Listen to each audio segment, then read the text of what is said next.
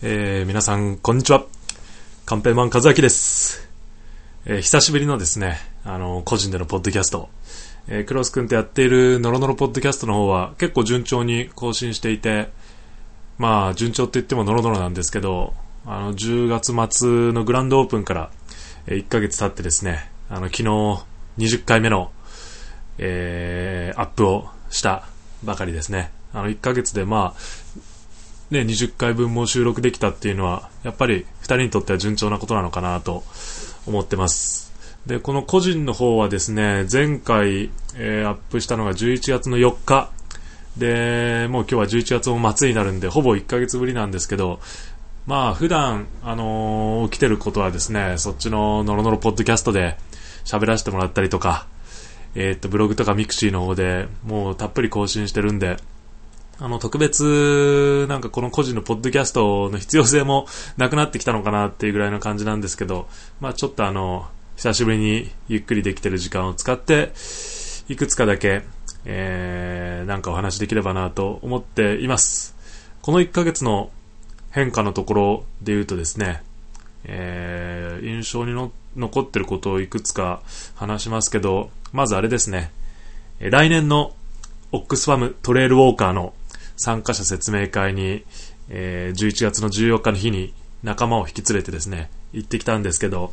そこでなんと、来年のトレイルウォーカー2009に参加する3人が決まり、その後、4人目の気持ちの確認も取れてですね、えー、僕を除いて、4人、あの、東京から、あの、ボランティア仲間が、来年、山道100キロに挑むことになりました。本当にこれね、僕も嬉しく思ってるんです。まあ自分が歩く歩かないは全然別のことなんですけど、こう、2年間にわたって自分が気持ちを込めてですね、燃えて挑戦してきたトレイルウォーカーに、まあそういった話をですね、こう、仲間にしてくる中で、そういった仲間たちも自分も歩いてみたいかなっていう気持ちになってくれたことはですね、本当に嬉しいと思うし、まあ最後、決断はそれぞれが、あの、あったと思うんですけど、ね、本当に過酷なイベントだっていうことを分かった上で参加するっていうのは、もうそういう姿勢はしばら素晴らしいなと思ってますから、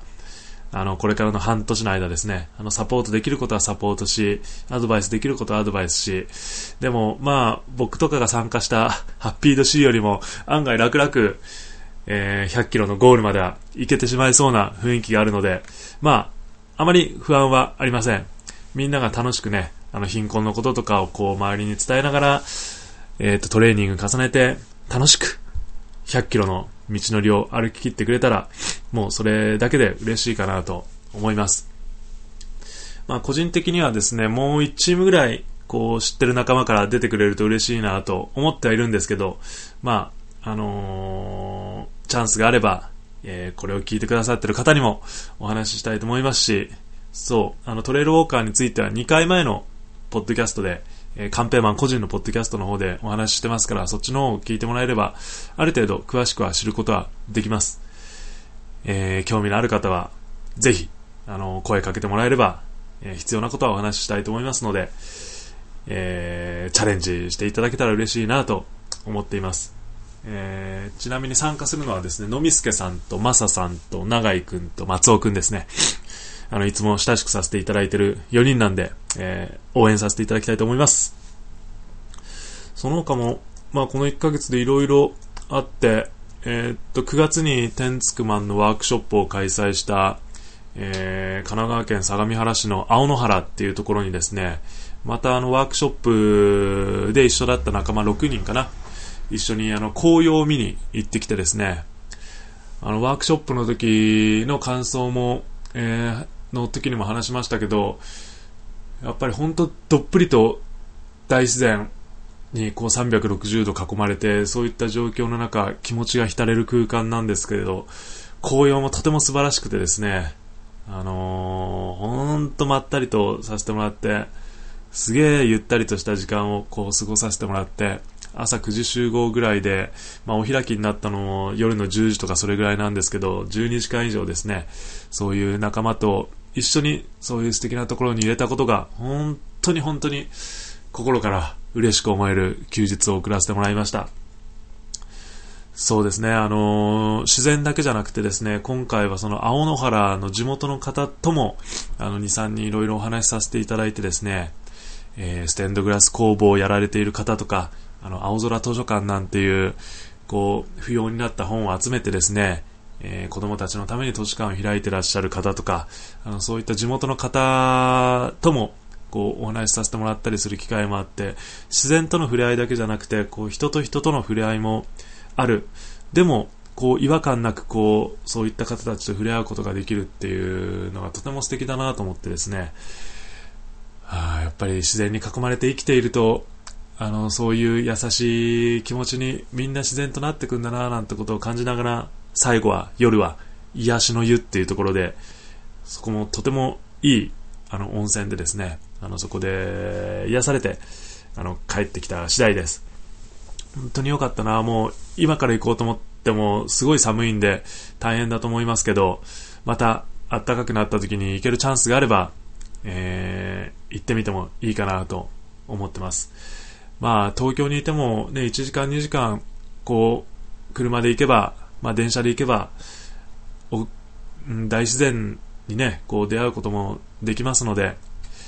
やっぱり何ヶ月に1回かね、そういう場に身を置いて、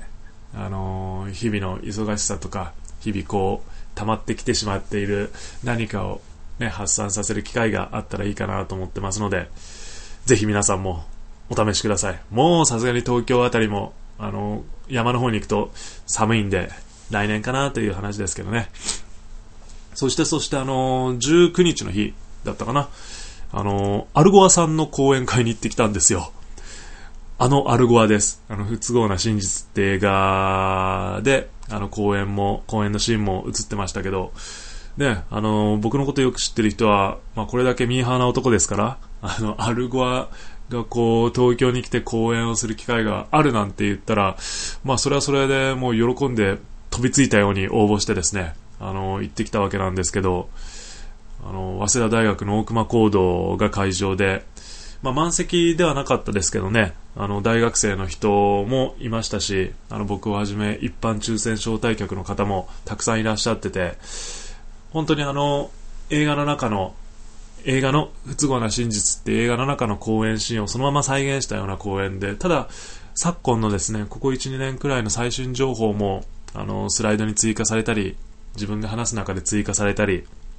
ブラッシュアップされた形で、あのー、映画はもう、もう、ここ最近見てないですけど、あの、以前見た不都合な真実の映画をこう振り返る、本当にいい機会だったかなと思います。あの、ノロノロポッドキャストとか、ミクシーとかブログの方ではちょっと残念だった点とかも書いてますけど、まあ、あの、いろいろそういった意味でも学びのある講演だったかなと思います。でもすごいっすよね。あのアルゴアが僕のね、講演会終わってから僕の目の前2、3メートル普通にこう通ってったんですよ。なんか厳重警備とかあってもおかしくなさそうな気がするじゃないですか。で、確かにね、あのー、まあ、警備っていうかセキュリティっぽい人はこうついてるんですけど、誰も前を歩いてなくて、みんなね、後ろにこうついて歩いてってるような状況で、スタスタスタってあの滑腹のいいアルゴアがこう目の前に現れた時、おーとかって思いながら、で、こう、スススーっと出口の方に向かって行ってたんで、まあ僕も、あの、なんとなく、そのお尻についてですね、トコトコトコトって歩きながら、こう、大熊講堂の前まで出てって、まあ、アルゴアがこう振り返ってですね、関係者の方たちに、お礼と別れの挨拶をしている時も、ずっとそのそばに立って見れてたし、もうなんか、こう、近くにアルゴアの存在を感じれただけでも、ものすごいパワーをもらえたなっていう感覚があったんですよね。僕もね、環境問題のこととか平和のこととか、こう、あのー、しっかり伝えていける人になりたいって、やはり思ってますから、なんかそういうことを考えてる僕にとっては、本当に、あのー、最高な場をいただいたかなと思ってます。なんか自分でもやれるじゃんっていう、この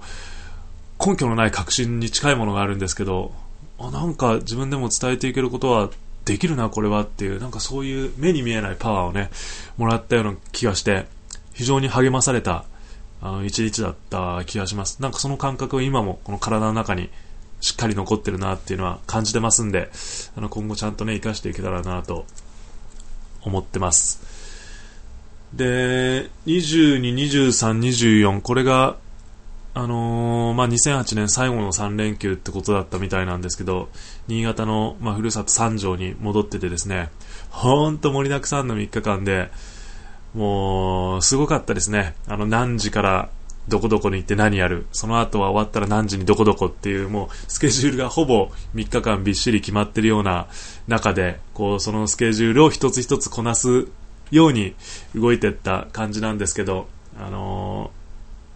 とても幸せな時間ととても楽しい時間とまたたくさんの仲間たちにこう触れ合うことができたり仲間ではないですけどあの市民の方三条市民の方とも触れ合う機会があったりあの23日に参加したあの三条市の環境フェスタの方ではですねこれ去年も参加して去年あれですね三条市長にあのまあ、36歳っていう僕の学年で言ったら1つ上2つ上ぐらいの若い市長なんですけど、え、っとそう昨年の環境フェスタの時にフリマで前橋を僕販売してたんですね。でその場であの市長にも前橋を購入していただいただいてですね、まあ、本当は前橋1前ぐらいはプレゼントしようと思って行ったんですけど、まあ、市長もあちょうど買いたいと思ってたんでいいですよ買いますよってことでそこであの1年前前橋購入していただいたんですけど今回もあの市長ゲストで登場してですねあのフリマのところであの声かけさせていただいてあの昨年引き続き前橋売ってるんですよ。っていう去年あの箸買っていただいてありがとうございました。つったらあまだねあのあれから1年ちゃんとお昼食べるとき使ってるんですよ。って話してくださって前箸持つようになってから今まであんまり興味関心持ってなかった環境のことあのね、まあ、市長は全然環境のことに興味なかったっていうことじゃなくて、今までこう思ってもいなかったこととかにまでこう関心が向くようになって、まあ、それだけで前橋を持つ効果ってあるんですね、とかっていうこう話をしてくださってですね、ああ、それは僕も、あのー、初めて前橋をこう使うようになった時そうだったなと思って、本当前橋を使う、割り箸を使うのをやめて前橋を使うっていうこの行為自体はですね、ほんとちっちゃなことだし、些細なことなんだけど、自分が普段1日1回前橋を取り出して使うことによってこう今まで目を向けてなかった環境のこととかにも目を向けるようになるんですよね。そういうきっかけを与えてくれる一つのアクションだと思うんであのそういった意味でも素晴らしいと思ってますけど、まあ、市長も同じように感じてくださってたみたいであのいろいろ励ましていただいたりとかこれからも頑張ってねみたいなことを言っていただいたりしたんですけどそっかまた市長もそうやってあのー気気軽にね、話しかけてこう、話をしてくださるんであれば、まあ、去年は前橋をプレゼントしたかったのと、あの、環境に関する、環境問題に関する本をですね、一冊プレゼントさせてもらったんですけど、また今年もちょっとなんか企んじゃおうかなと思ってですね、あの、フリマで前橋を売るだけが、こう、環境フェスタに出る目的じゃないし、あの、いろんな市民、環境意識の高い市民とですね、こう出会ったりつながったりすることができるんで僕そういった場にこう参加するのは全然大好きなんですけど今回はまあフードマイレージとバーチャルウォーターに関する展示物も貼らせていただいたりとかしてるのもあるんで、えー、っとまあ去年はフリマに出て今年もフリマとそういう展示物にまで進出するようになってじゃあ来年はあれだなステージで市長とトークセッションだなと思って毎年ねあの地元の小学生の子たちと市長はこうトークセッションしてあの環境への取り組みとかを、まあ、小学生と一緒に話をしてるんですけどそこにじゃあこう2人で出るっていうのはどうだろうと思ってねあの市長に提案させていただいたんです。市長来年は来年の環境フェスタはこう2人でトークセッションとかできませんかねって言ったらねあの、まあ、乗り気な市長もああいいですね。ただ私の方が環境に関しての知識でついていけないかもしれませんよとかおっしゃるんで、まあ、何を言ってるんですかいいんですよ、いいんですよ。あのー、僕たち市民がこうね、1年間地道に地道にこういったことを伝え広めようとする活動をしていくことはとても大事なんだけど、市長がこういう環境フェスタとかで一言話すことの影響力ってもっと大きいですから、あの例えばさっきお話ししたようなそういう前足を持ち始めてこんな風に気持ちが変わったとかそういうことでもいいんであのぜひ30分ぐらいね、あの、2人でトークセッションさせてもらえたら、あの、市民の方にとてもいいことが伝えられるんじゃないかなと思ってますって言ったら、ああ、じゃあぜひやりましょうって話になって、あの、じゃあ、私からあの、生活環境課の課長の方には伝えておきますんで、なんてね、言ってくださって、もう、あのー、実現するかなっていう感じはあります。あの、生活環境課の方、あの、何名か僕も、あのー、もうパイプがね、繋がってる方いますので、そういった方にも、市長と実はそんな話したんですよっていう連絡も入れてありますし、ぜひ実現に向けて、また1年後になりますけど、あの、三条市の市民に環境のことを伝えられる絶好の機会だから、こう、あの、実現したいなと思っています。そうだな。あと、まあ、三条での3連休、いろいろね、ほんといろいろあって、こう、久しぶりに親しい仲間とまた夕飯を一緒に食べて、こう三条市で将来こんな活動をしていきたいよねっていう、まあ、みんなの夢とか展望みたいなものも話をこうしたり聞いたりする機会があって僕もまたあの熱くいろいろ語ったかなっていう感じはありますけど本当口に出してこういったことをやりたいって思ってるとですね必ずあの実現するんだなと思うしここれまでの自分の人生振り返ってきてもやっぱり実現できてきてるんですよね。あのやりたいと本気で思うと自然と行動もしてるっていうことだと思うんですけどどんどんどんどん一歩ずつ着実に一歩ずつ自分が思い描いた方向にこう進んでこれてるわけで途中ねなんかちょっと寄り道しちゃってるかな、足踏みしちゃってるかな、あなんか思ってることと違う方向に進み始めてるな、思い通りにいかないなってこともありますけど、まあそれでもね、そこでジタバタせずに、慌てずにどっしり構えて、こう時には流れゆくままに身を任せてきたこともありますけど、でも結果、今こうして振り返ってみると、いろいろこう緩やかな蛇行を繰り返してきてはいても、向かうべき方向には向かってきてるかなっていうのは本当にあのここ最近とても実感しています。あのー、ね、ことあるごとに話したりあちこち書いたりしてますけどやはりあのー、今日という日はこれまでの人生の中で過去最良の日だと思うんですよね。あのそういったことも実感しているし同じく今日の自分は過去の人生の中で振り返ってもやっぱり最高な自分なわけで日々成長していくのが人間だし、ふと思うと、例えば2年前くらいが自分の人生で絶頂期だったかなって思うこともありますけど、でもその2年前があるからこそ今の自分もあるし、その2年前絶頂だったところからややこうパワーダウンしてきた風に見えるこの1、2年間もやはり必要なことだったし、そこで学んだこと、知ったことを感じたこと、そういう期間があったからこそ将来こういったことをやろうって思えたこと、そういう全てを含めると、やはり今日という一日、今日の自分、これが、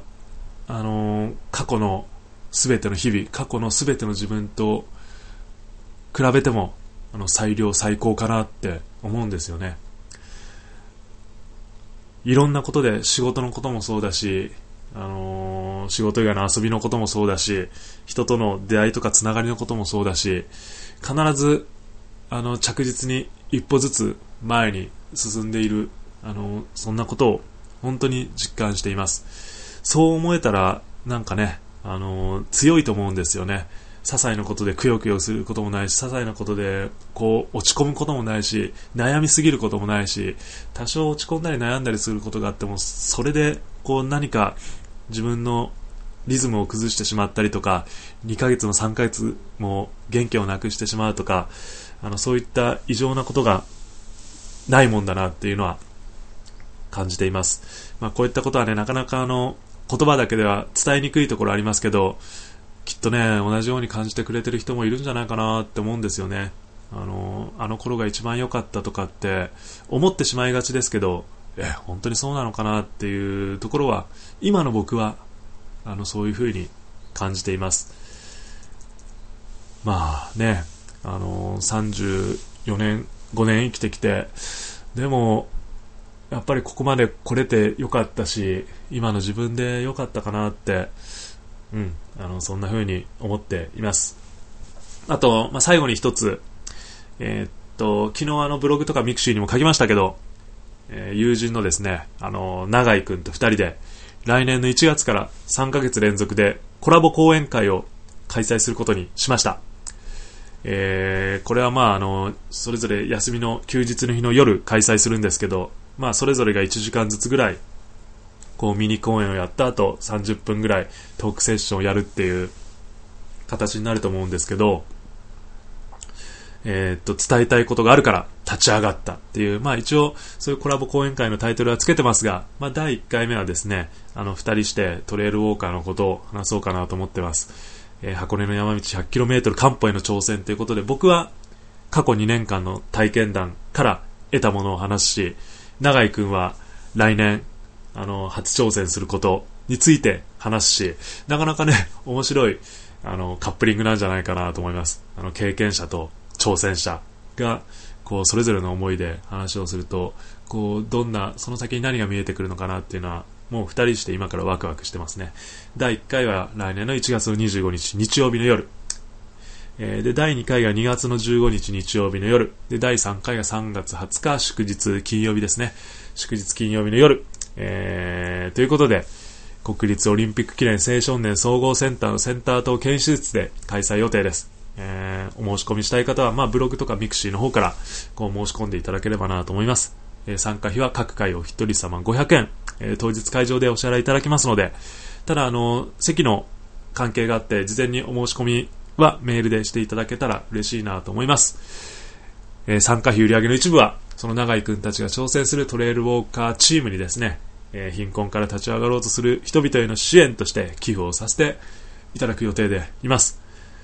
えー、っと、もうなかなか人前で、人前で講演とかするのなんて難しいよっていう方もいるかもしれませんけど、まあ20年、30年生きてきてたらですね、1つや2つや3つや4つや10個や8個ぐらい、